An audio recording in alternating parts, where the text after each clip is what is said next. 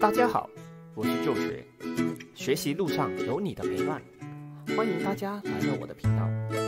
这个频道主要分享一些理财知识与运动相关资讯。如果你喜欢这类型的内容，记得订阅、按赞、加分享，同时开启小铃铛。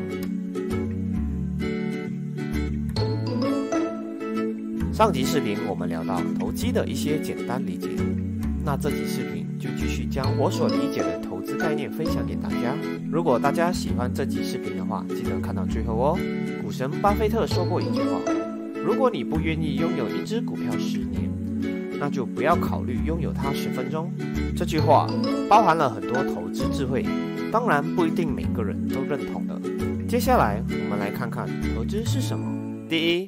投资是正合的，用这个标准来看，我们也可以解释出为什么拥有公司股权和债券是投资的一种行为模式了。如果你成为一间公司的股东，那么你当然会有权利去分享公司成长的红利，能够获得股息。再来，如果你是拥有房产的人，那么你就有权利去获取房租收入等等，这些经济现象都是正合的。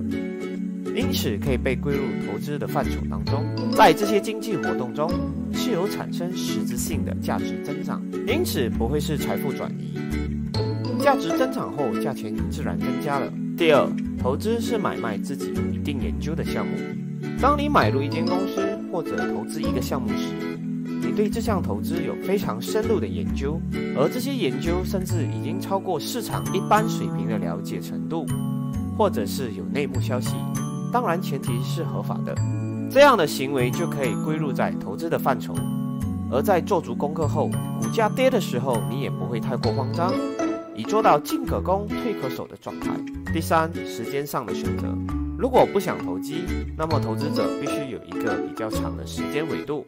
这个观点，很多投资界高人在多次场合曾反复提及，比如就像股神巴菲特之前说的那句话一样。为什么投资需要有比较长的时间呢？通常，投资者在投资一间公司的股票，都会对该公司股票的基本面做一些功课。从较长的时间来看，基本面给予投资者的回报是可以预测的，并且比较稳定。对于自己买入的公司也有一定的信心。第四，心态上的构建。投资者如果在一间自己已经研究好的公司股价下跌时，会选择在低价时大量买入，并长期持有该公司的股份。那是因为投资者做的功课告诉自己，在未来这家公司肯定会有更好的表现。